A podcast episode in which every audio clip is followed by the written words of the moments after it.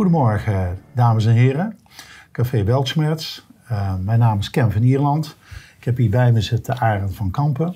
En we gaan vandaag een uh, interessant gesprek uh, op gang brengen rondom data. in het verleden heb ik een aantal sessies gedaan om uit te leggen wat data is en wat je daarmee kan. Ook in, in het kader van het Instituut voor Data Centricity. En zodoende ben ik tegen Arend aangelopen, die zich dadelijk even gaat voorstellen wie die is, wat hij doet. Hij doet heel veel aan wat ons nou eigenlijk bij elkaar brengt in dit gesprek. Hm. En waarom dat eigenlijk heel interessant is wat we met elkaar gaan bespreken. Arend, uh, presenteer jij even naar het publiek uh, wie je bent en wat je achtergrond is. Doe ik. Nou, eerst, uh, eerst dank uh, veel wel, Weltsmets dat ik hier mag zijn met jou, Ken. Dus ehm, ik ben Arend van Kampen. Ik ben 62 jaar. Ik ben bezig uh, met uh, verschillende zaken, maar waarom, waarom ik hier zit, is in principe dat ik de laatste 15 jaar zo'n beetje heb uh, getracht om, om een soort van um, een de determinatie, een bevestiging zijn wat, is de wat realiteit is. Realiteit, en daar heb ik voor gevonden eigenlijk een manier, en dat is informatie, informatietheorie. En daar specialiseer ik mij in. En heb ik een aantal uh, methodes ontwikkeld om dus de realiteit in principe in kaart te brengen en te meten. Hè? Zo gaat het. En dat uh, wil ik graag uh, met jou vandaag bespreken. Ken. En waarom is dat belangrijk, uh, Arend? Um, nou, in deze tijd heeft men dus wel door en heeft men wel gezien dat er weer een, een, een informatieoorlog balans zijn. Een informatie die niet altijd betrouwbaar is of niet geverifieerd kan worden. Fake news, false news, desinformatie. Maar um, wat wij dus hebben gevonden in ons instituut, dat heet Sustenance for All, is in principe dat de informatie niet kan worden gescheiden van de fysieke, natuurlijke werkelijkheid. Dus, ergo, betekent dat informatie is informatie altijd. Je kan het dus niet door fake news um, ver, uh, verbergen. Je kan het dus niet overliegen, want die informatie bestaat altijd, want dat is een universele wet van de natuurkunde. Dus al is de leugen nog zo snel, de waarheid, de waarheid achterhaalt hem wel. Klopt. Okay. Dat is, jij, dat is nu fysisch aantoonbaar. Metafysisch. Metafysisch en fysisch aantoonbaar geworden, wat wij hebben ontwikkeld. Oké, okay, dus je kan dus nu aantonen dat daar dus een natuurwet achter zit, waardoor informatie, de, de waarheid, dus, ja. Um, dat dat gebaseerd is op metafysische wetten. Ja, nou, de fysica, en wie, wie, niet begrijpt wat metafysica is, dat was de natuurkunde volgens Aristoteles, moest ook eigenlijk gebruikt worden in de werkelijke wereld. Vandaar de meta is na de fysica, betekent dat. Ja. Dus de, de natuur zegt dat de waarheid de realiteit is. Oké. En dat beauty, schoonheid, pracht, beheersing, besturing alleen maar door waarheid kan. Oh. Dus door alle informatie. Hmm. Dat staat toch wel enigszins op gespannen voet met het gedrag van de mens. Ja, de mens uh, heeft een bepaalde perceptie, vinden wij, een waarneming. En ik sprak met uh, de natuurkundige Fritjof Capra. Uh, die schrijft ook, wij hebben een crisis van waarneming. Okay. Wij zien de wereld niet zoals hij eigenlijk is. We zien de wereld zoals we hem willen zien wat wij prefereren. Mensenwetten die prevaleren boven natuurwetten. We creëren wetten die in strijd zijn met de natuurwetten, maar die laten wij prevaleren omdat we daar op basis van ons egoïsme-gen, uh, wat maar zo, zoals jij dat ook beschreven hebt, dat we daar de voorkeur aan geven, omdat we daar korte termijn belang bij hebben. Ja, ja de, hmm. de belangen die zijn dus, um, ja, die hebben voorrang gekregen over wat de werkelijkheid toelaat. Ja. Maar dat staat op gespannen voet met elkaar. Ja, want als je dus die wetten van de natuur niet toepast, dus de informatie die je nodig hebt om een doel te bereiken, dus negeert, ontkent, dan zul je dat doel nooit bereiken. Dat is de fysieke realiteit. Dus wat wij proberen, kan niet zonder alle informatie steeds te gebruiken en daardoor het doel te bereiken. Dat is de wet van de cybernetica. Is dit, is dit geen hogere wiskunde waarmee we het publiek niet bereiken. Want die begrijpen daar geen s'nachts van. Nee. Ik denk, wat is dat voor gewauwel Ja. met die twee mannen daar in, die studio. eh. Nou, Waar maar- hebben die mannen het eigenlijk over? Want uiteindelijk is het natuurlijk zo dat we het, het publiek moeten weten te, te bereiken. Dat we het begrijpbaar moeten uitleggen. Ja. Waar hebben we het nou over? Hè? Correct. Wat is dit nou? Correct, correct. Nou, eh, Leg eens uit. een eh, voorbeeld. Arend. Een voorbeeld. Ik neem altijd de metafoor. Ik steek de weg over. Ik kijk alleen naar links of naar rechts. Maar ik kijk niet naar beide kanten. Hoe ver denkt u dat wij kunnen komen om die weg, die drukke weg over te steken? Nou, als er Dat is- niemand op die weg rijdt, heel, een hele eind, maar als het heel druk is, is die kans natuurlijk. Precies, precies. Nou, dat is eigenlijk, dat is eigenlijk de, de, de indicatie dat de informatie, om dus te overleven, is altijd nodig. Oké. De overleving, dat is eigenlijk het doel van de natuur, het doel van de wereld, het doel van de mens. Ehm, die communiceert met zijn omgeving. Het, het lichaam communiceert met zichzelf, maar ook met de omgeving. En, die, en van het lichaam krijg je altijd seintjes van... hé, hey, er is iets niet in orde, informatie. Dus ik ga dat corrigeren om dat wel in orde te maken. Negeer je die informatie, die door je in de zenuwcellen bijvoorbeeld worden gecommuniceerd... dan raak je in die wanorde die wij dus entropie noemen. Entropie, wanorde, is dus een, een, ehm, een tekort aan informatie. En dat Een is ook een, deficit aan data. Een deficit. deficit, aan informatie. precies, een deficit aan data is daar en hoe natuurlijk waar komt dat deficit vandaan? Wat, wat, is dat een menselijk gedrag? Dat we ons beperken tot be- tot een bepaalde set informatie en tot we andere data buitensluiten? Ja, ehm, als we een, eh, een heimelijke motivatie hebben om een doel te bereiken, dat misschien eh, de informatie ehm, zal moeten worden genegeerd. Hè? Want als we die informatie zouden toelaten, zou dat betekenen dat dat doel, Dat we het doel niet halen. of, of de schadelijkheid van dat doel misschien dan al bekend wordt voordat men er is. Dus die schadelijkheid is ook informatie. We weten dat al van tevoren. En daarom hebben we wat eh, twee ehm, vergelijkingen gemaakt om dat aan te tonen. Oké. Ehm, als ik dat probeer eh, te duiden. Hè, voor, Ja. Kijk, we, we zijn natuurlijk geconfronteerd met een virus. Het coronavirus. Dat komt eh, uit het niet opzetten. Terwijl het coronavirus al miljoenen jaren onder ons zijn. En dan gaan dus ehm, bestuurders die proberen daar dan beleid op te maken. Hè, En wat we dan doen is dat we een groep van medici samenstellen. Dus allemaal mensen die opgeleid zijn in één bepaalde richting.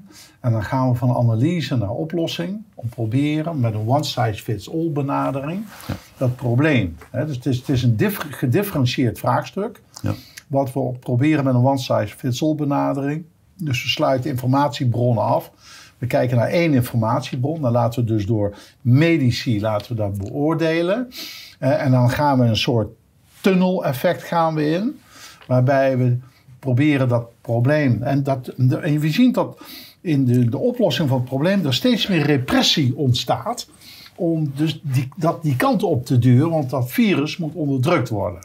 Ja. Dus de, de doelstelling is dat het virus moet onderdrukt worden. Dus vanuit een nobele gedachte zien we dat we, doordat we er niet holistisch naar kijken en vanuit Nee, meerdere ja. eh, eh, aspecten naar kijken, zie je dat we in een tunnelvisie terechtkomen. En in die tunnelvisie volharden we in onze gedachten en gaan dus steeds meer met ehm, eh, onderdrukking. Onderdrukking, zeker. Ja. Druk, ja. Voor- Waarbij aspecten als transparantie steeds meer komen te vervallen. Je kan natuurlijk niet meer transparant zijn, Nee. omdat je natuurlijk alle mogelijke data- en informatiebronnen hebt buitengesloten. Ja, exact. Dus we proberen Exact. op een lineaire wijze Ja, eh, een, gedifferentieerd vraagstuk op te lossen.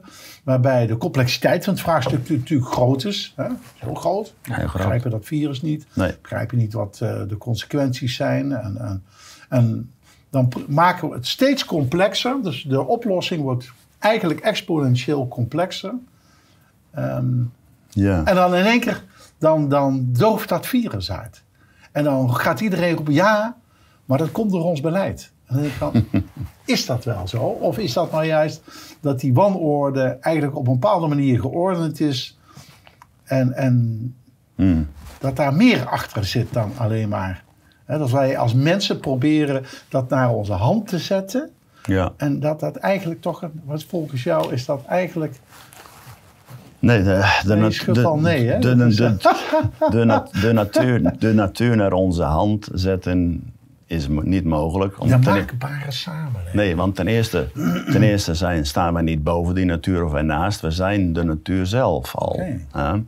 Dus we zijn een deel van die natuur. En om, door onze perceptie, onze waarneming, bestaat die natuur alleen maar. Ja. Hm? Ja, als wij er niet zijn, waar is de Is die er ook? Is die er ook, maar waar is die? Want wij zijn er ooit een keer niet geweest. Want dat bewustzijn is, is er dan niet meer. Ons dat cons- nou een geweldige bijdrage heeft Ja. geleverd aan deze planeet, dat wij er wel gekomen zijn. maar misschien Nou ja, is nee, wij- planeet wel beter af als wij er met z'n allen gewoon vertrekken. Dat is wat mevrouw Kaag probeert te bereiken. Nee, nee, nee, gewoon... ik denk- nee, oh, dat wil ze. Nee, nee ik denk, ik denk dat de mens een gigantische potentieel heeft, een creativiteit heeft die ongelimiteerd is. Hè? Daarom kunnen wij wel, zoals wij schrijven, orde bouwen in onze maatschappij, in onze samenleving. Ja. Dat hebben wij, die capaciteit hebben we, maar we gebruiken hem niet. Omdat we ons niet bewust zijn van deze natuurwetten. En Wat van, doen we dan goed en wat doen we dan niet goed? perceptieprobleem. Wat doen we niet goed? Nou, ik denk dat wij een doelstelling eh, willen forceren, vaak. Hè? We, willen daar een, hebben daar een belang bij, dat wordt geforceerd. Die forcering wordt niet natuurkundig toegelaten zonder die entropie te veroorzaken, die wanorde te veroorzaken of te vergroten, te, vers- te versnellen. Elk proces, als, al rij je in een auto, je gaat naar het ziekenhuis, alles is nodig, alle informatie is nodig om iemand beter te maken, toch? Ja. Dan kan je niet zeggen, van, nou die informatie die gebruiken we maar niet en die wel. Dat gaat niet, Oh. toch? Nee, want ook als je hier vandaan naar naar Rotterdam rijdt, hetzelfde verhaal. De informatie die je, te- die je daar onderweg tegenkomt, dat is feedback. Hè? Is altijd nodig om je doel te bereiken. En hoe meer feedback, hoe beter je... Het is een balans van doel. feedback. Het is, het is een positieve feedback. Ik ga rijden, ik ga daarheen, ik heb een doelstelling. Maar als die onderweg iets tegenkomt, hè, dus een stoplicht bijvoorbeeld, in de metafoor. En die staat op rood, moet je geen gas geven. Nee, dan moet je geen gas nemen, want Nee. dat is de informatie. Die rode licht is de informatie, die negatieve fe- feedback, om, Ja. dat, om je rijgedrag te corrigeren en je te laten stoppen.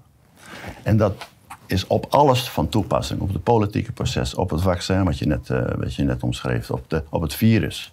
Het virus is onbeheersbaar, schreef ik al twee jaar geleden, omdat het een niet lineair, we noemen dat een non-lineair fenomeen is Oké.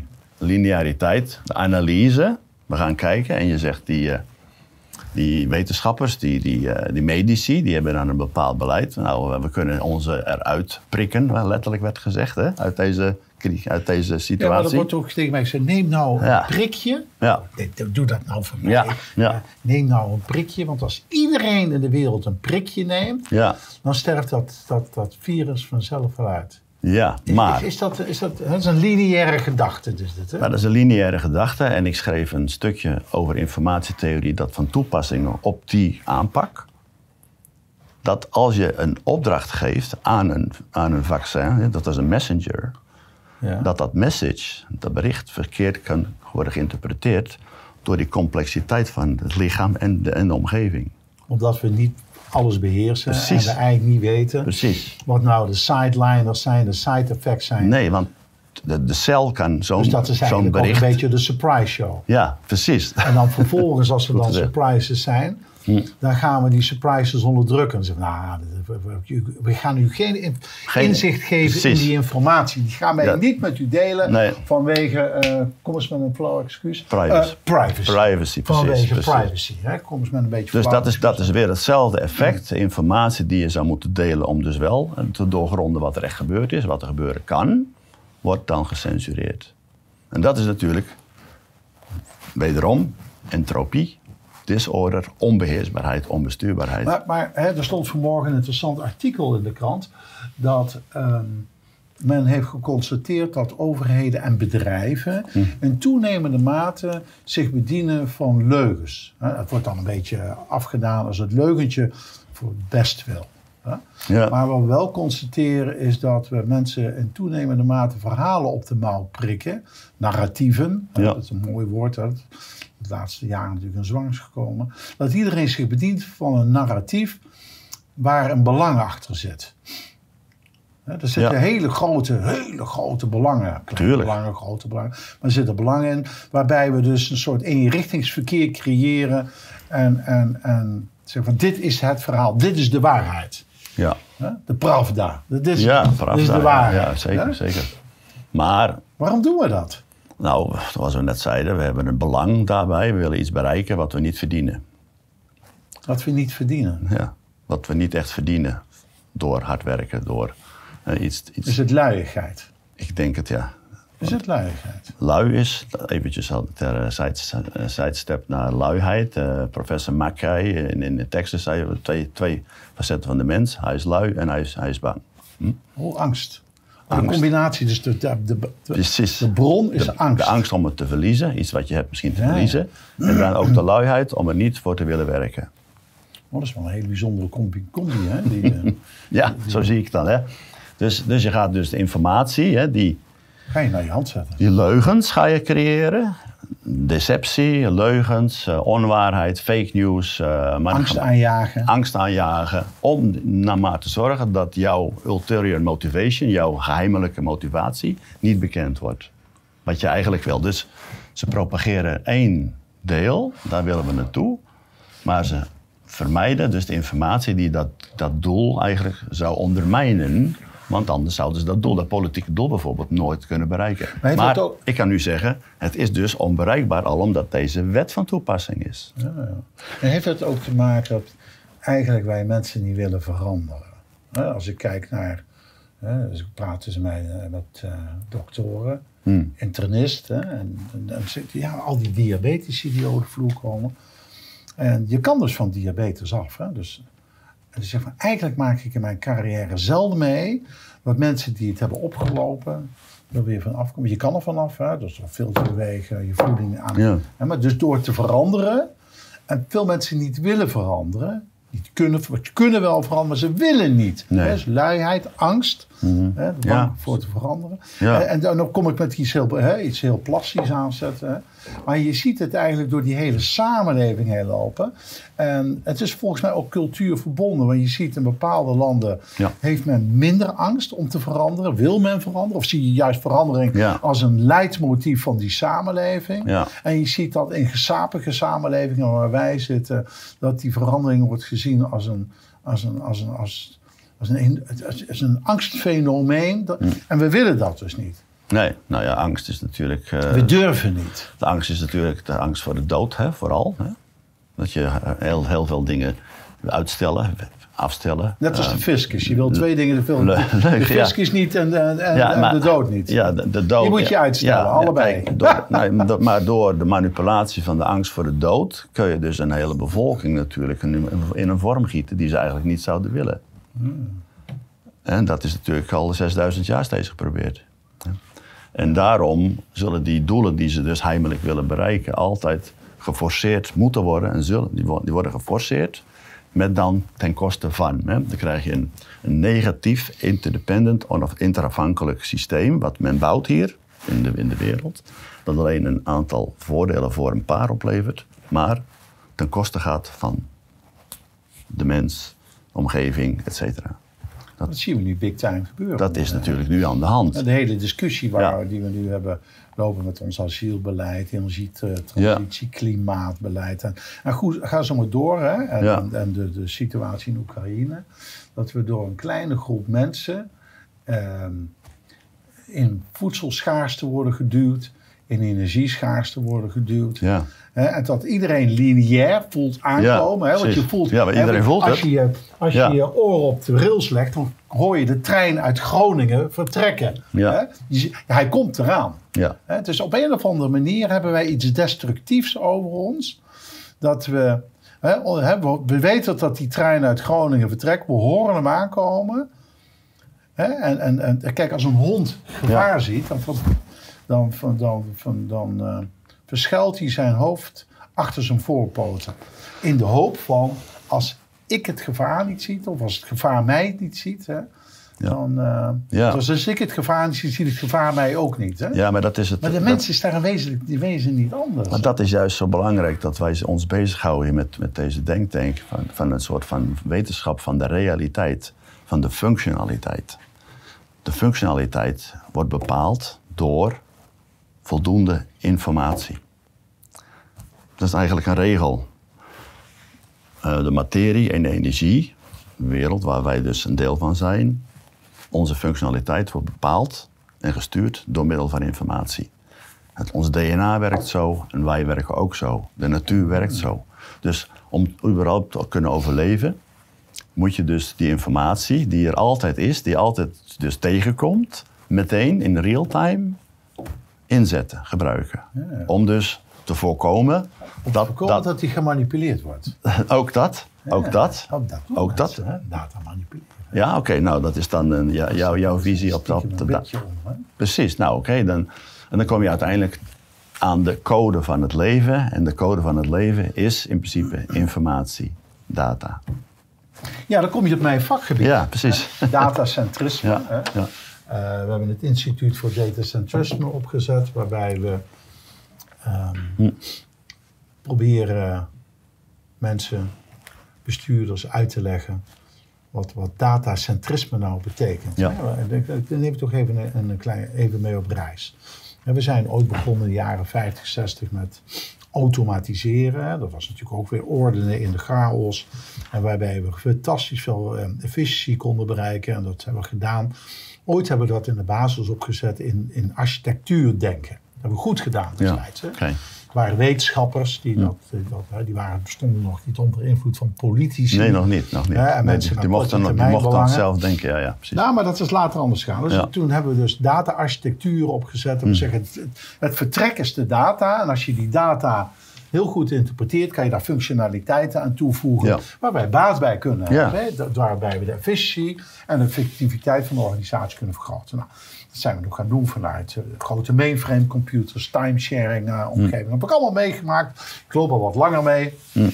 dus ik heb die hele evolutie meegemaakt. Maar ergens hebben we in de jaren 80, 90 zijn we overgestapt naar data, uh, distributed data processing, waarbij we niet meer zijn gaan focussen op de data, maar zijn gaan focussen op de functionaliteit en op de processen. Ja, precies. Dus we zijn onze eigen werkelijkheid gaan creëren in bedrijven en we zeggen, nou, alle processen beschrijven, dan gaan we al die processen automatiseren. En toen de applicatie werd leidend en de data was een afgeleide en die verdween in databases met allemaal duizenden verschillende datamodellen. En die complexiteit die is nu doorgegroeid. Hè, we zitten nu in 2022, bijna 2023. Hm. Dat die complexiteit is zo groot geworden ja. dat er dus nu problemen ontstaan. Dat A, het niet meer financierbaar is. Dat het systemen zo log zijn geworden dat als je er hier aan duwt, gaat er daar een uitstulping. dus er gebeuren nu dingen die we niet meer kunnen verklaren. dus dat is die entropie, die wanorde. Is dat die zich uiteindelijk, die heeft zich eerst laten onderdrukken en die groeit. En op een gegeven moment neemt het dus weer over en dan ontstaat een totale wanorde. Laat me eventjes illustreren wat die complexiteit is voor het publiek. Ik, heb, het opgeschreven. Okay. Moment, hè. Even een, een, goed korte, korte, een korte um, wacht even. Deze. Mm Of is het nu ook al een vorm van entropie dat hij het niet doet? die dingen doen het namelijk ja, nooit. Ja, die dingen doen het nooit. Jawel, jawel, jawel. Wacht even. Ik heb... En dan doen ze ook Murphy's Law. Murphy's Law. Een vorm van entropie. Uh, nee, nee, nee. Dat, nee. Uh... Wacht even. Uh, misschien heb ik hem bewaard. de, de, de, nou, in ieder geval, ik heb dat eh, op mijn website staan. Maar het gaat eigenlijk over, ik kan het wel uitleggen eigenlijk. Wij leven in een wereld van, van beïnvloeding van een hele complexe range van mogelijkheden. Die wij niet kunnen zien, nog kunnen voorkomen, nog kunnen uh, merken. Die zijn er wereldwijd, omdat wij in, in een netwerk van de realiteit werken. Heel veel invloed van de netwerken Bijvoorbeeld iemand, er gebeurt wat in Azië, dat heeft direct invloed op ons hier. Er gebeurt wat in Amerika, heeft ook invloed op ons hier. effect. Dus de complexiteit in principe is een dynamische kwantiteit van invloed, waar wij geen vat op hebben, ook geen vat op kunnen hebben, ook niet kunnen besturen of beheersen. Net als het weer. Net als het weer. En op die basis moet je de complexiteit zien, die dus niet beheersbaar is met een analytisch lineaire beheersing zoals regulering of, of wetgeving of, uh, of uh, forcering, maar alleen maar bestuurd en genavigeerd kan worden met informatie, met data. En zo is een organisatie ook. Hè? Het is een levend systeem die alleen maar gestuurd kan worden met informatie in de vorm van data. dat zit dus in de data. Ja, precies, En maar de data zijn de bouwstenen. Ik noem dat zijn de Lego-blokjes. Waarmee je informatie kan bouwen als een vorm van informatie. Ik ga een huisje bouwen met Lego-steentjes. Ja. En dan wordt het informatie, want iemand zegt: hé, hey, dat is een huisje. Je kan ook een boot mee bouwen, je kan een vliegtuig mee bouwen, je kan een trein mee bouwen.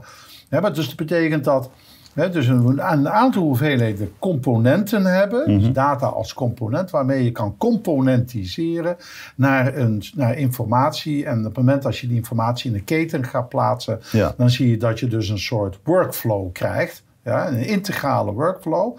En die integrale workflow zou in principe maar 20% van alle mogelijke processen van een organisatie betekent. Want die 20% doet er namelijk toe. En die 80% is eigenlijk ballast, doet er niet zo toe. Nee. nee. En dat we dus niet met een one-size-fits-all benadering komen, maar met een gedifferentieerde oplossing voor een gedifferentieerd vraagstuk. Dat zich iedere dag anders kan gedragen door de omstandigheden ja, door, ons heen. Door gigantisch En dat geldt dus ook voor bedrijven. Ja, voor, voor alle, het geldt voor alle levende systemen. Nicholas Luhmann de socioloog, die zei alle levende systemen, dus een organisatie, een maatschappij, een samenleving, zijn levende systemen van communicatie. Als je daar de communicatiefactor uithaalt, zijn ze dood, gaan ze dood. De communicatie, dus het processen van informatie, okay. wat dus ook door eh, Maturana in de, in de Santiago-theorie is omschreven als cognitie, dus het processen van alle informatie, is nodig om een self-maintaining, een zelf zelfvoorzienend systeem te bouwen. Oké.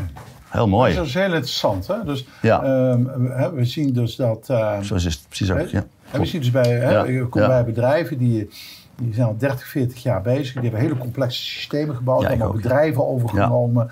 En die complexiteit die is, die is heel groot geworden. En hm. dan zegt zo'n directie dat moeten wij anders gaan doen. Ja. En, dan, uh, en dan zoeken ze, hè, dat is mooi wat Einstein zei, hè, degene die het probleem heeft veroorzaakt, gaat het dood oplossen.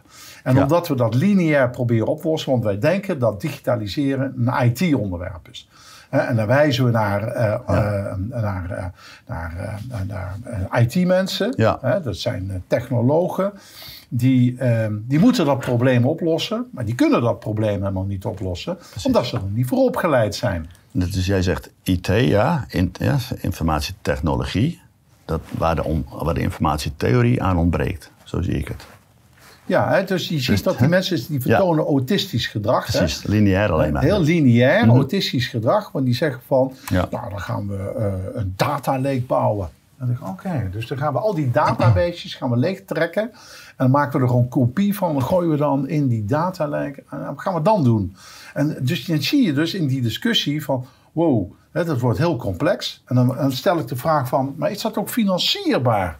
En dan zitten ze je aan te kijken financierbaar, hoezo financierbaar? Ik zeg nou, zo'n bedrijf, hè, die moet dat wel kunnen betalen. Hè, want nu is dat 90% van het budget gaat op aan het onderhoud van die oude systemen die eigenlijk niet meer in staat zijn om dat bedrijf zich te laten aanpassen in de nieuwe wereld. Dus hoe kom ik nou van oud naar nieuw? En, en, en dan, dan, dan wordt het moeilijk, dan gaan ze applicatie, rationalisatie en data lakes en system integration. Nou, dus het is zo verlieverleeg. Het gesprek evolueert als dat we op een gegeven moment in hieroglyphen gaan communiceren. In allemaal slogans en bargoens en taalgebruik. Waarbij ze directie natuurlijk er helemaal geen bal meer van begrijpt. Die nee. gaten dan. En dat kost verschrikkelijk veel geld. En dan, dan dan, dan, hè, dus, dan die, die, dus ze zijn dan slachtoffer van die entropie. En dan probeer je daar, zeg van, ga, stap nou eens uit je paradigma. Ja, precies. Ja, dat stap nou eens, kom, kom stap nou eens uit je paradigma.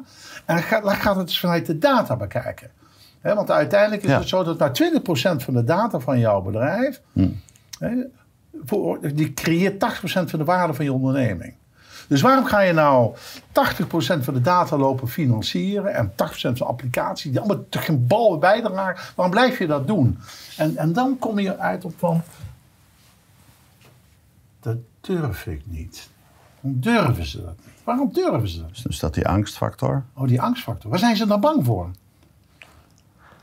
Dus je zit vast in, het dol, in, het het dol, in dat doolhof. Het is vaak en ik zo, doe een luikje open Ja. en ik zeg, kijk, als je deze weg naar buiten, dan, Ja. dan kom je in de hemel. Dat is- maar dat is exact hetzelfde als, als wat ik meemaak in mijn werk. Ik, ik, ik geef trainingen en je, en je laat aan een, aan een CEO wat zien van nou, dit heb ik ontdekt. Dit zijn de informatiegaps die er zijn.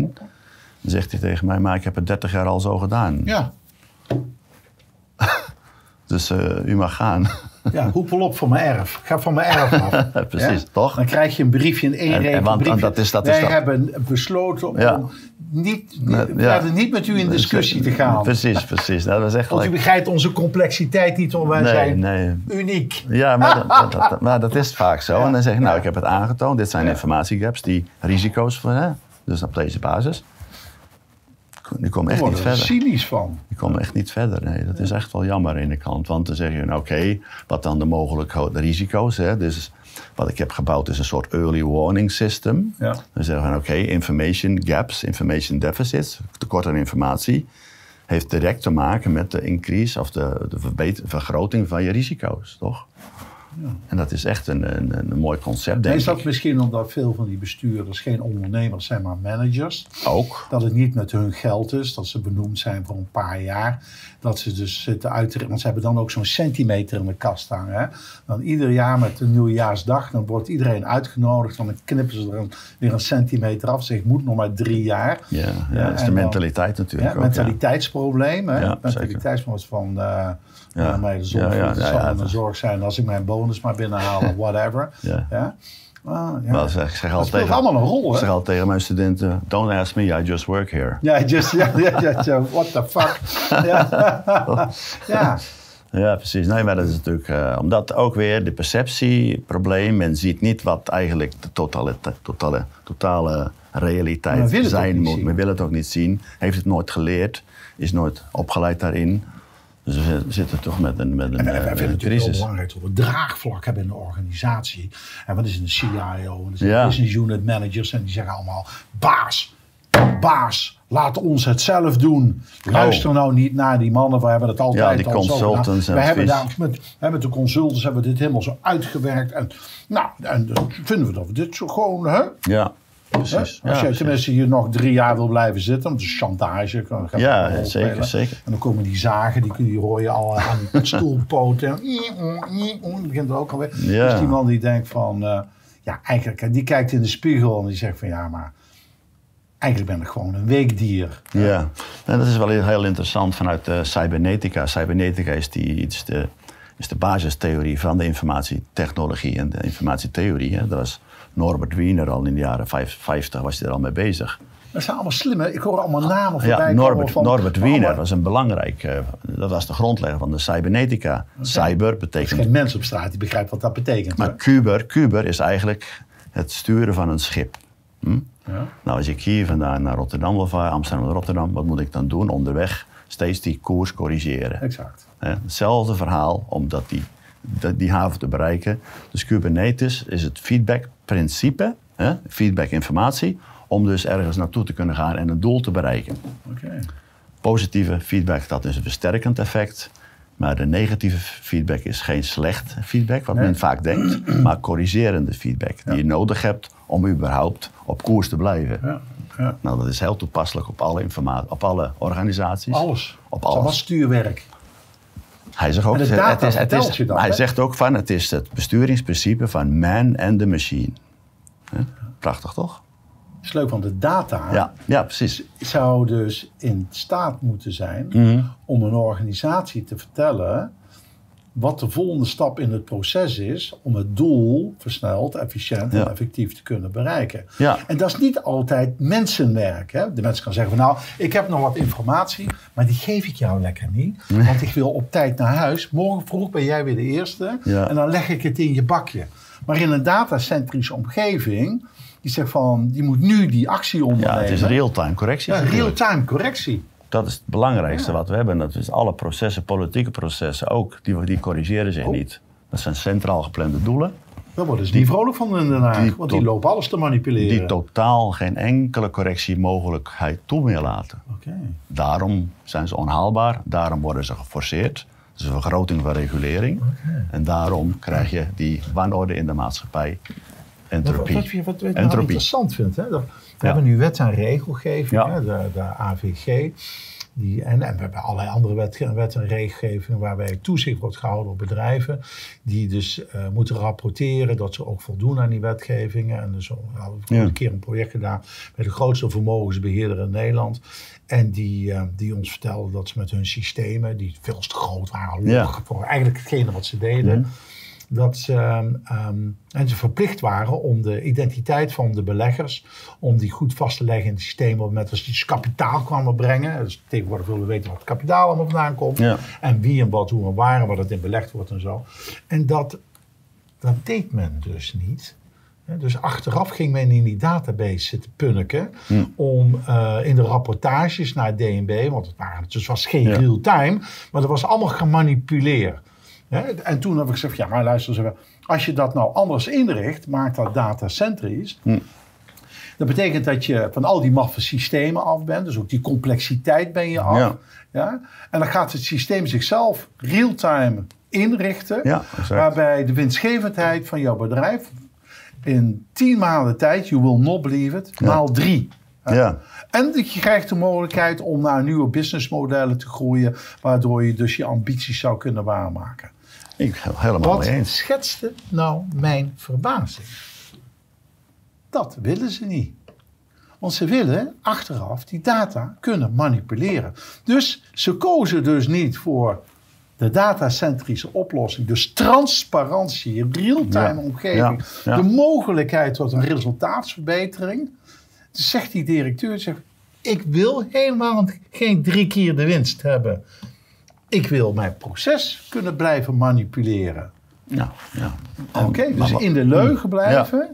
Maar daar heeft hij dus een motivatie voor. Daar heeft hij motivatie voor. Daar zijn wij eigenlijk nooit Welke motivatie? En dat is eigenlijk wel leuk, de Want bruggetje toen hebben wij de groot aandeelhouder gezegd Ja. van...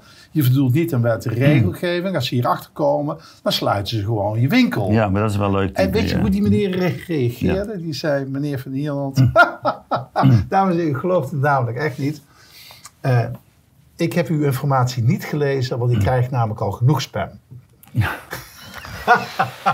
En dat is juist heel mooi. Ik schreef het net nog even op. Dat we altijd eh, naar de oorzaak moeten zoeken. Hè? Dat, Ja. De school van Athene zei het al. Precies, de diepere The oorzaak. seek knowledge of cause. Ja. Dus zoek- root cause. Zoek de, zoek de oorzaak. En dat heb ik eigenlijk met deze, dit onderzoek gedaan. Leg eens uit. Nou, ik ga, Leg eens ik uit. ga dat uitleggen. Ja. Dat heb ik op het bord gezet. Kan ik, ik, ik kan er niet bij staan, maar ik heb mijn... Nee, blijf maar lekker zitten. kan ik, zo, kan ik het zo eh, aanwijzen? Ik kan, het- kan van ik kan zo aanwijzen. Is dat goed? Zie je? Ja, ja, ja. Ga, ga je gang. Entropie, wanorde, sta, ontstaat door een valse, foute perceptie. De P. De P, dat was eigenlijk het moeilijkste stukje wat ik heb gezocht. Maar dat is onze waarneming die ons een bepaalde perceptie van de realiteit Dus dat geeft. kan ook een grote misperceptie zijn. Exact, exact. Valse perceptie. Nou, het leven... We hebben een klimaatprobleem. Ja, dat kan precies. een geweldige misperceptie die gecultiveerd wordt. CO2 is de basis van de klimaatverandering. Ja, en alles wat er achteraan komt is een afgeleide van Ja, die mogelijke, ik zeg even Ja. voorzichtig, de mogelijke misperceptie. ja, maar dat is een incompleet beeld natuurlijk. Een incomplete perceptie. Ja, maar die jongens van, eh, hè, die jongens daar, eh, Dus- Ja, maar die dat- hebben gezegd, die wetenschappers ook zo'n CO2. Ja, maar het is niet helemaal alles, het hele verhaal. Ook weer een gedeeltelijke informatiestroom. Die jongens van de IPCC, die en hebben als er dus een contradictie tegenkomt, dan wordt die meteen gepareerd. mond houden. Ja, ja. Nou, dus het leven, het symbool Ankh, het Oh ja, Egyptische Ankh, Ankh. Min informatie, dus er is niet voldoende informatie. Ja? Altijd buiten de realiteit, of wat ik genoemd heb, de limieten van de realiteit, of de realimiteit heb ik dat genoemd. Oh, dat, is een, mooi dat is een woord, concept. Is altijd dat symbool entropie. Disorder. Hè?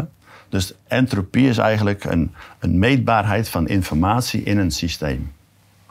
Oké, dus daar waar de mens Ja, zich weer dus- gaat lopen bemoeien. kwantiteit van informatie is belangrijk hè, om die entropie dus te voorkomen. Dus Claude Shannon, de, de grondlegger van de informatietechnologie ook, hè, een van hem, die zei al van information is the resolution for uncertainty. Hè. Of uncertainty. Zo, de aan, onzekerheid. hè, onzekerheid, hè? Maar, ja, en, maar, de onze, maar de onzekerheid die wij nu hebben, is juist omdat we deze wetten negeren. Daarom worden we steeds komen Dus in onzekerheid terecht. onzekerheid, Precies. hè, dat is ook belangrijk. Ja. Hoe groter de onzekerheid, dat we dus obsessief-compulsief worden in het creëren van een schijnzeker, zekerheid. Precies. Dus we onderdrukken de, wa- de, informatie. de waarde, hè. De Dat is informatie. op- Dat is wat mijn psycholoog Ja. wel eens tegen mij zei. Obsessief-compulsief. Ja, precies. Ja. Ik zeg, god, ja. daar ben ik me tegen, oké. Nou, wij noemen dit ook. dat wordt manisch. wij noemen dit ook IDD. Geen HDD of zo, ADHD, maar IDD. Information Deficit Disorder. Ja. En dat kan manisch worden, hè? Dat is manisch. Oh, dat is manisch. Ja. Want dat is, dat is hoe de wereld nu in, ingericht is. Dus in toenemende mate zien we dat de onzekerheden we te, te, Ja. te, te, te lijf gaan met schijnzekerheden. Die leiden alleen maar, en de uit de uitkomst is entropie, Ja. nog grotere chaos. Waar Adje Ja. Over zegt van Ja. de wereld van chaos. Ja. En hij zegt ook als trendwatcher dat we zien dat die chaos eigenlijk alleen maar toeneemt. Dat zien we nu ook gebeuren. Een oorlog in Oekraïne, voedselschaarste, Mhm. Ja. energieschaarste, spanningen, eh, Enorme lijst- de lijst, samenleving, boeren, stikstof, De lijst, de lijst van de World Economic Forum, de Global Crisis, de Global Risk List, lijst, die groeit alleen maar. Er wordt niks opgelost. Ik, ik volg het tot 12 jaar. Er wordt niks opgelost. Nee, wordt omdat, niks opgelost. omdat dit aan de hand is. Het kan ook niet opgelost worden. Met de perceptie die we nu Dus hebben. met de lineaire manier van Precies, denken precies. en met de one-size-fits-all benaderingen zie je dat, omdat het een gedifferentieerd vraagstuk is, Ja. of gedifferentieerde vraagstukken die interconnected met elkaar zijn, en dat zien we dan wel, zien we dat we dat dus niet, maar we maken het dus erger. Ja, maar wij hebben de capaciteit en de intelligentie en de creativiteit om van die entropie negentropie te maken. Wat Dat zeg je daar nou? negentropie is het woord voor orde. Oh, dus dat is wel een oplossing. Negatieve entropie is negentropie, is orde. Dus wij Oké, kunnen, Haag, kunnen- nou goed we luisteren, want nou kunnen- komt-ie. We Nou kunnen wel besturen, maar ook weer hetzelfde verhaal met de infiniteit, of de in- infinity, hè, het, eh, het duurzaamheidsteken in principe. Hè, Is voor dat de, voor wat de lange, bedoelt, voor de lange wat ik in termijn. Hm. mijn boek beschreven heb, de onbeperkte waardecreatie? Ja, precies, is, is hetzelfde. Dus waardecreatie Ja, is waardecreatie. eigenlijk onbeperkt, is infinitief. In, infinitieve voortgang van het leven, noem ik het maar. Hè? Zo, de, dus het survival Daarboven mechanism. leidt het tot destructie. Ja, destructie. En daar zit waardecreatie. Ja, maar we beginnen ook weer met de perceptie. Dan gaan we de andere kant op, zie je? Die kant op. Ja. Net zoals het Hebreeuws, we lezen van Dus rechts naar links. binnen de realiteit, binnen die grenzen van de realiteit, wat ook de grenzen van de functionaliteit zijn, dat het kan blijven functioneren. Plus die informatie, informatie, voldoende informatie, plus informatie. En dan het leven natuurlijk, de levende systemen, organisaties, alles van toepassing op dat met die symbool. Dus dan krijg je die continuïteit van de mogelijkheden. Dat kunnen wij doen. Dus wat ik in mijn boek beschreven heb, is dat data de bron is voor waardecreatie. Het boek heet ook van hoe verdien ik geld in het digitale tijdperk. Ja. dus dat betekent, dus wat ik nu zie om ons heen, is dat ehm, digitalisering leidt in 90% van de gevallen tot waardedestructie. Hè? Dus doordat we het Ja. complex maken vanuit een misperceptie, Ja. eh, de realiteiten van de economische realiteiten niet accepteren, de wet en regelgeving niet meer accepteren, het sociologisch vraagstuk niet meer accepteren, eh, een fait accompli nemen dat IT leading is, in de, terwijl dat helemaal niet het geval is. Met andere woorden, dan zeg ik tegen zo, heeft u een ambitie? Ja, ik heb een ambitie. Hoe ga je die dan realiseren? En dan komen ze dus in die lineaire aanpak. Zeg maar, dan ga je nooit komen. Nee, Wel, nee, nee, precies. Ik zal het zo uitleggen, durven ja. ze het niet meer. Ja. Maar terwijl we eigenlijk zeggen van, je kan heel veel waarde creëren, maar stap uit je paradigma. Ja, exact. Dus stap uit je paradigma. perceptie, Ga paradigma. holistisch denken over Exact. Dus heeft u een ambitie?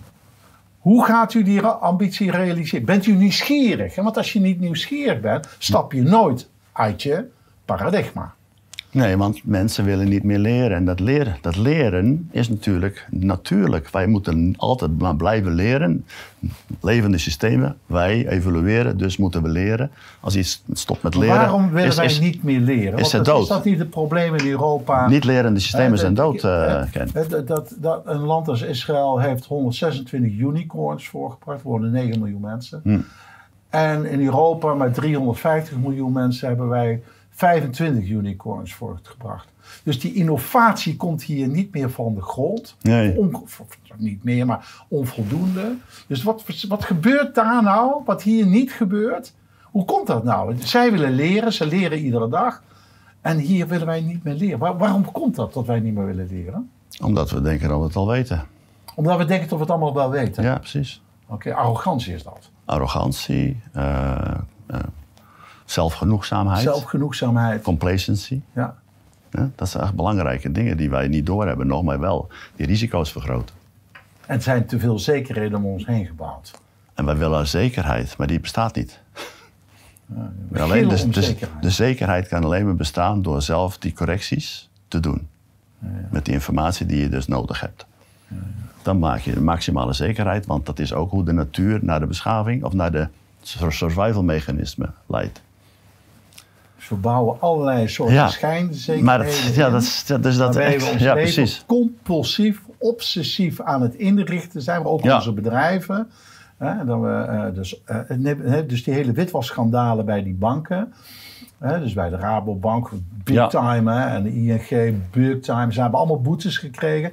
En ze hebben, vervolgens hebben ze duizenden eh, auditors aan boord gehaald. Hè, want die mensen kosten ook een paar centen. Ja. En desalniettemin vindt het toch nog steeds plaats. Omdat ze eigenlijk de gewoon, dat is niet de oplossing voor het probleem. Dus die one size fits all, die duizenden auditors. Het, het, want het zit in de data van Het de zit, banken. zit in de data, Het het zit- zit, in de informatie. Het zit in de informatie. Ja, that's it. Hier. en ze kunnen er niet. Ze, en ze weten niet hoe ze dat moeten besturen. Want ze Dus- blijven het maar besturen van als ik er nou maar heel veel auditors omheen zet. Want die systemen zijn natuurlijk allemaal oud. Die zijn 30, 40, 50 jaar oud. En de, en de mannen die die systemen hebben geschreven, die Ja. zijn, zijn al lang begraven. Of die zitten in het bejaardentehuis te scrabbelen. Ja? Dus die hebben geen idee. En dus mensen lopen, zeggen, ik moet er niet meer in systemen komen. hoor, Want uh, Ja, dus, dus dat, dit komen we is, dus nooit meer uit. Hè? ja, juist wel, want dit is een elegante, simpele eh, eh, oplossing. Informatie, processing, cognitie. That's it. Het kan niet anders zijn, in mijn perceptie. Ja, we hebben Mijn- Ralf Hamerster, verantwoordelijk op hij is nou verkeerd gedaan. Nee, maar men zal zeggen, ja, men- ja, maar dit- ja, maar ik dat- denk ook men zal natuurlijk zeggen. verkeerds gedaan hebben. Maar ik denk dat die man aan het hoofd staat van, eh, van het entropisch systeem. Zo kun je het noemen, daar ja. van alles gedaan heeft om... Ja, zo kun je het, zo kun je het noemen. Het is een, we hebben een entropisch disordelijk Die systeem, Ralf wat wij dus... helemaal geen boef. Nee. Hè, misschien een klein beetje een boef, hè, Ja. maar, maar niet echt een boef. Nee. Hè, en, en, en, en, maar nu die weg is, blijft die bank voortsudderen Hm. met, met, met de problemen waar de Rabobank en de ABN AMRO... Dat doen ze allemaal, hè. Hè, en, Ja, dus en dat de is, eh, in Schiphol. En, Het is- je het- ziet overal die chaos. hè. Ja, maar dat wordt natuurlijk aangepakt als, niet als een, als een interconnected systeem, maar als stukjes van het Oh, systeem. stoofpipes. Dan krijg je dat, dus je krijgt compartimentalisatie krijg je natuurlijk in het hele procesbestuur. Dus bij mijn achterdeur begint Nee. zijn voordeur, om hem op slot. Klaar, toch? Volgende slide? Ja, volgende, slide. Ja. Nou, wereldwijd, dit is eigenlijk een slide van hoe je in principe je doelen niet kan behalen eerst. Dan zal ik zo meteen zien hoe je ze wel Oh, dat kan is wel behalen. interessant dat je daar rechts op geschreven hebt. Hè? Juist. Dan, eh, ja. Want Dus dat zijn dan dus- onderwerpen waar we nu allemaal Ja. maatschappelijk volop mee bezig zijn. Ja, precies. Dus ik heb deze gelist. En de- dit is in principe wat, wat ik heb gemaakt om te aan te tonen van... als je de informatie... Dus, dus als je de weg... Dit is een feedback loop, hè? Feedback loop. Informatie, tekort hè, in dit geval. Deficit, ja. Geen energie, is dat betekent dat, om te kunnen besturen of sturen. Dit zijn de grenzen van die functionaliteit. Dat is de realiteit, hè? de waarheid in principe. Ja? Dan ga je steeds buiten lopen. Zit, buiten, buiten. Dat doel, wat je dus gesteld hebt, bijvoorbeeld mondiale financiële controle van het World Economic Forum, gezondheid, WHO, klimaat, stikstofbeheersing. Nee, maar wij, wij- dus wij denken toch we begrijpen dat het, hè, dat Ja. het klimaat verandert. Hè. Dan denk ik van, nou, dat zou kunnen. Ja. Hè. Maar wij denken dat we, weten waar de oorzaak is. En vervolgens zeggen we, CO2 is het probleem. Ja. En als we nou die CO2 terugdraaien als een soort thermostaat. Hè, dus het CO2 Ja. zien we als een thermostaat waar we aan kunnen draaien. om het klimaatprobleem in de wereld op te lossen. Dat is toch knap denken, hè? Ja, maar, dat, maar die weg daarheen, die weg daarheen begint al met het, met het negeren van informatie die ook relevant Ja, natuurlijk, is. want je negeert natuurlijk een hele hoop informatie. Dus, hup, daar ga je. kom je al buiten die functionaliteit Maar uit. wat je hier dus, hè, dus op, op, op macro-economisch of Ja. macro-gebied ziet, hè, dus een klimaatprobleem is natuurlijk. Hè, maar ook een bedrijf, een klein bedrijf, gewoon Ja. een normaal familiebedrijf, heeft natuurlijk daar ook last van. Exact. Dus dat ze zeggen van, hoe komt het nou dat de winstgevendheid van mijn bedrijf is niet echt geweldig? Hè? Ja, ja. Maar je kan daar ook heel tevreden al mee zijn. Ja, hè? Maar ja. vergeleken met andere partijen. En ze, wat ga je nou doen de komende jaren om dat bedrijf. Zo, ja, we willen verdubbelen qua omzet en zo. Maar hoe gaat hij dat nou doen? Dat dus niet de kostenstructuur van je onderneming gaat exploderen. Hè? Want laat ik, laat ik eerlijk zeggen. Dus als je de ambitie hebt om je omzet te verdubbelen. Dat zou er wel eens de ondergang van je onderneming kunnen betekenen. Als je volgens deze manier van denken lineair. Exact. Dan gaan je kosten through the roof. Ja, dan want- word je dus helemaal niet meer winstgevend. Ja, de, want de correctie dus daar tussen die lijnen in is niet mogelijk, of die doe je niet. Dus die gaat uit, uit de hand lopen. En dan krijg je wat, wat er gebeurt dan. Het tegenovergestelde gebeurt. Er wordt geen benodigde verscheidenheid gebouwd. Dat is ook een cybernetische wet. Dat is de Law of Requisite Variety.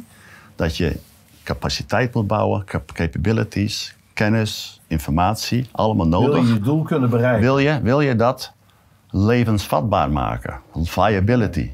Dan heb je data en informatie nodig. En viability is natuurlijk de communicatiefactor. Dus holistisch denken. ik kan het niet makkelijker- Holistisch naar, naar het, naar het Ja. vraagstuk kijken. Maar ook een holistische oplossing bedenken. Waar ze zeggen van, als ik iets ga doen. Hè, want ik, heb ooit een groot, Hmm. groot project gedaan bij AXO. En, en ze zeiden van ja... Maar als jullie dit gaan doen, dat betekent gewoon dat de return on capital employed, die nu maar 5% is, Ja. die gaat verder naar beneden. Als je de- op deze lineaire manier verder gaat boeren. Ja. Ja, nou ja, Dus hoe ga je dat nou oplossen? Daar eigenlijk geen, nooit over nagedacht. die onbeheersbaar. Dus we hebben een aantal factoren nodig om die beheersbaarheid te, te bewerkstelligen. En dat is die informatie, de capaciteit, de capability, Data de dus. kennis, de data. Alles moet je dus doen. Dus ik zeg hier. Maar dit is natuurlijk een, een voorbeeld van, ik volg van, van, ideologie van en stel entropie. geen vragen.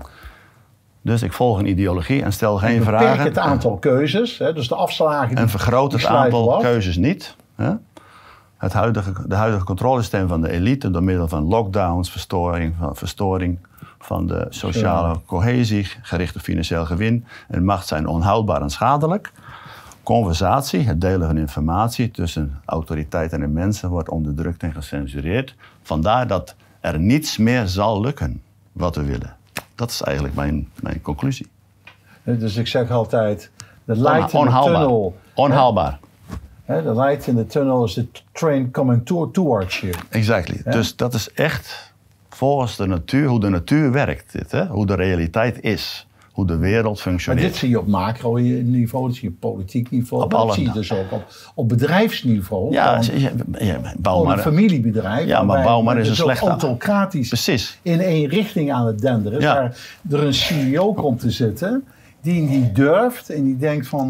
"Mwah, dat, dat, dat, ik ga dus die keuzes beperken en ik ga die eenrichtingsverkeer oplossing Ja, ga met- ik met- doen. Want uiteindelijk is het niet mijn geld, want Ja, is een, motiv- motivatie is dan fout ook. Hè, Ja. daarvan. Maar men realiseert zich dit nog niet. Volgende slide, alsjeblieft, zal ik het nog Ja, even volgende uitleggen. slide. Ja. Nu gaan we kijken wat haalbare doelen zijn. Oh ja.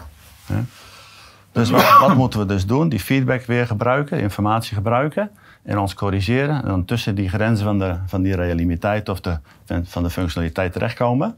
Dat is de correctie die we doen onderweg. Ja?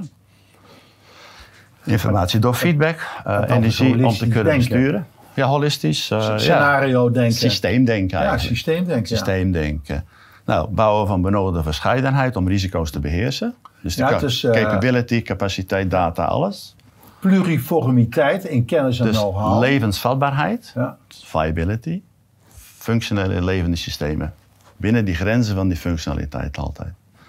En dan krijg je dus haalbare doelen. Duurzaamheid, functionaliteit, milieu, zelfvoorzienend leven, geluk, gezondheid, maatschappij. Dat hebben wij in onze hand. Maar, volgende slide. Volgende slide alsjeblieft. Oh, heb ik hem, sorry. Ja, maar. We hebben te maken dus, en dit is eigenlijk de, een, slide waar ik te uitleg de lineaire wereld en de non-lineaire wereld. De, de lineaire grens hier, die loopt hier. Dat is reductionistisch wordt het bepaald. Hè? Wetenschappelijk reductionistisch eigenlijk. Ja, op de oude manier van wetenschappelijk denken is het reductionisme, het analyse. Ja? En dit deel is eigenlijk de synthese, de totaliteit zien, ook de relaties. Nou, dit proberen we dus, deze wereld leven we nu, in de lineaire perceptiewereld. Die wordt altijd gereguleerd. Wet, regelgeving, compliance, et cetera. Er wordt helemaal doodgeknuffeld. Manage- management alleen van de causale effecten. Maar complexiteit geeft ook non-causale Ja. effecten die je niet, waar je niet bij Butterfly kan. effect. Butterfly, die staat er al bij. dus complexiteit, het onzekerheidsprincipe. Sturing en beheersing van niet-causale, niet-lineaire effecten, risico's, is alleen mogelijk via terugkoppeling, feedback, loops.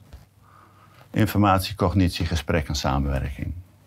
En Dus, dit staat, dus deze, hè, deze kijk, vier delen is eigenlijk de basis voor hopelijk ons, onze correctie in de maatschappij om zo op die manier verder te kunnen leven. Het Want is geen rocket science wat je hier vertelt. Hè? eh, logica. het is gewoon normale boerenlogica. Ik ben ook maar een boer. Eh, ja, maar, lu- Ja. maar luister naar de boeren. Baggerboer was Hè? vroeger. Nee, maar luister gewoon naar de boeren. Ja. Dat je ziet dat die mensen op basis van hun kennis en ervaring ook van de natuur Exact. begrijpen wat ze wel en wat ze niet kunnen doen binnen hun boerenbedrijf. Ja? En dus doodgeknuffeld worden door de, de, de, de, de technocraten. Hè? Ja. En ik zeg altijd, technocraten zijn de gevaarlijkste mensen. Want is die het- hebben namelijk geen geheugen, geen geweten. Ja. Ze hebben ook geen emotie. Maar dat is het scientisme wat we nu hebben. Het Ja. scientisme.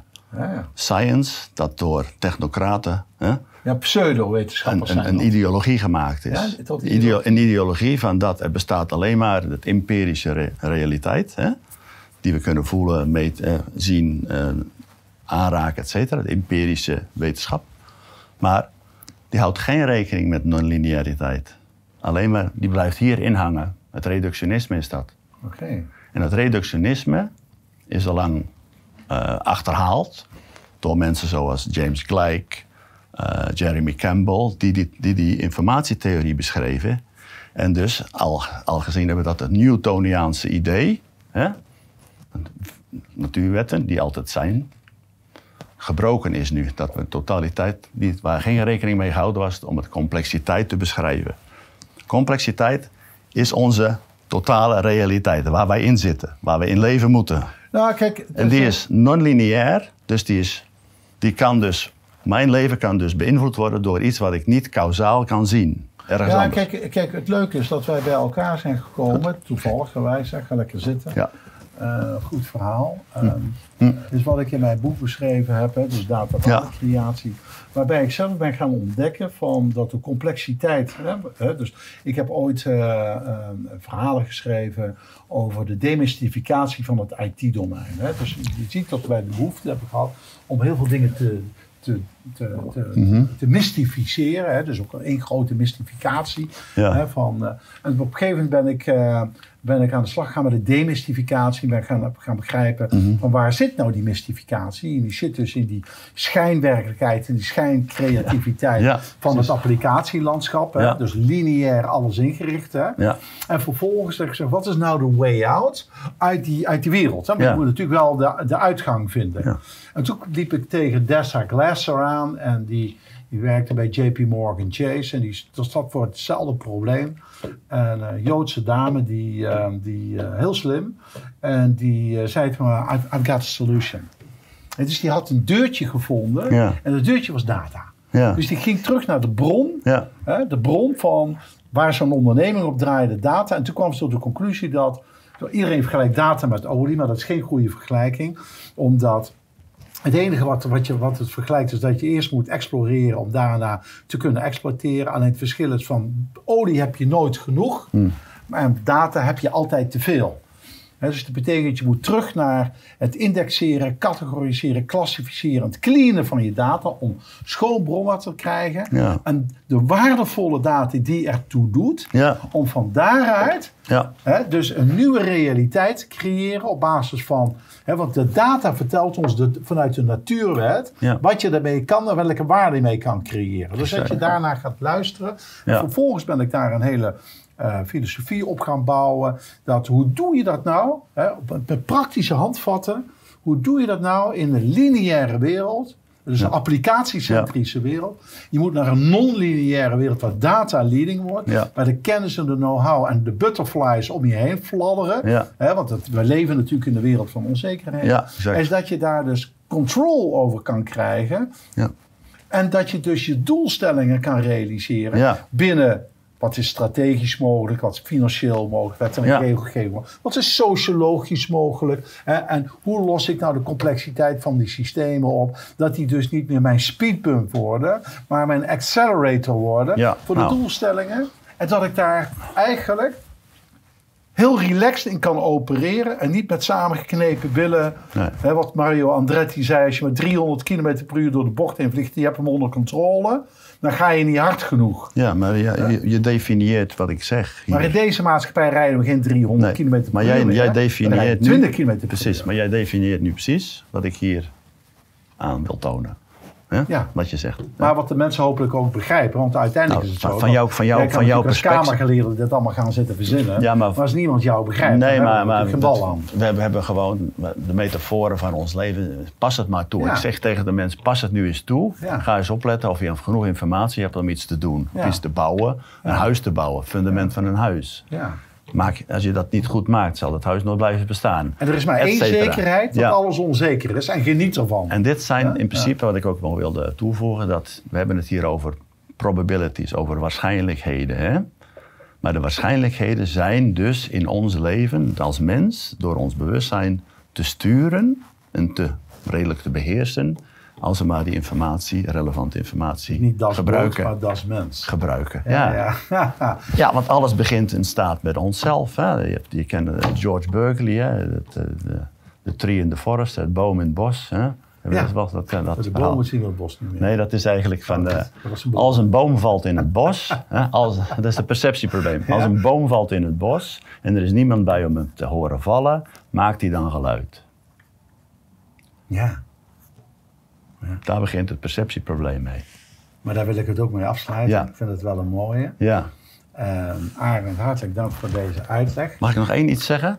Dat, Nog? Oké. nog Ja. één iets aan toevoegen. Ehm, Knippen we eruit hoor. Ja, maar de, goed, de, ja. de basis, nee, de, de basis is dat wij toch eh, van, van, van, van, van, we hebben begonnen, we zijn een volkslobby begonnen om deze informatie, zeg maar, met deze informatie bewustwording te vergroten. In IDC. Ja. Institute for Data Centricity. Oké, precies. Maar vanuit Ja. een holistisch perspectief Exactly. deze Deze toepassing op de toepassen. samenleving willen toepassen. en uitleggen zodat Exact. iedere freak in de street Ja. het ook gaat begrijpen. Gaat begrijpen en die volkslobby hopelijk dat en die dat heeft de dan oplossing van onze maatschappelijke uit problemen het volk. niet vanuit Den Haag komen, Maar vanuit het volk zelf. Precies, en dat heet eh, iedereensamen.nl of everyonetogether.com met een eentje in het midden als Dit zoals de drie musketiers. Ja. All for one and one for all. Arend, want. hartelijk dank voor Oké, dit. graag gedaan. Oké. Dank u wel.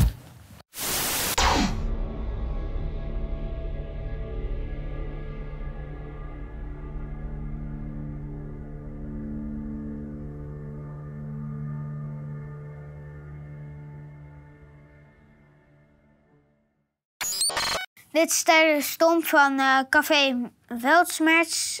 Eh, ik hoop dat je eh, bedankt voor het kijken. tot volgende keer. Doei!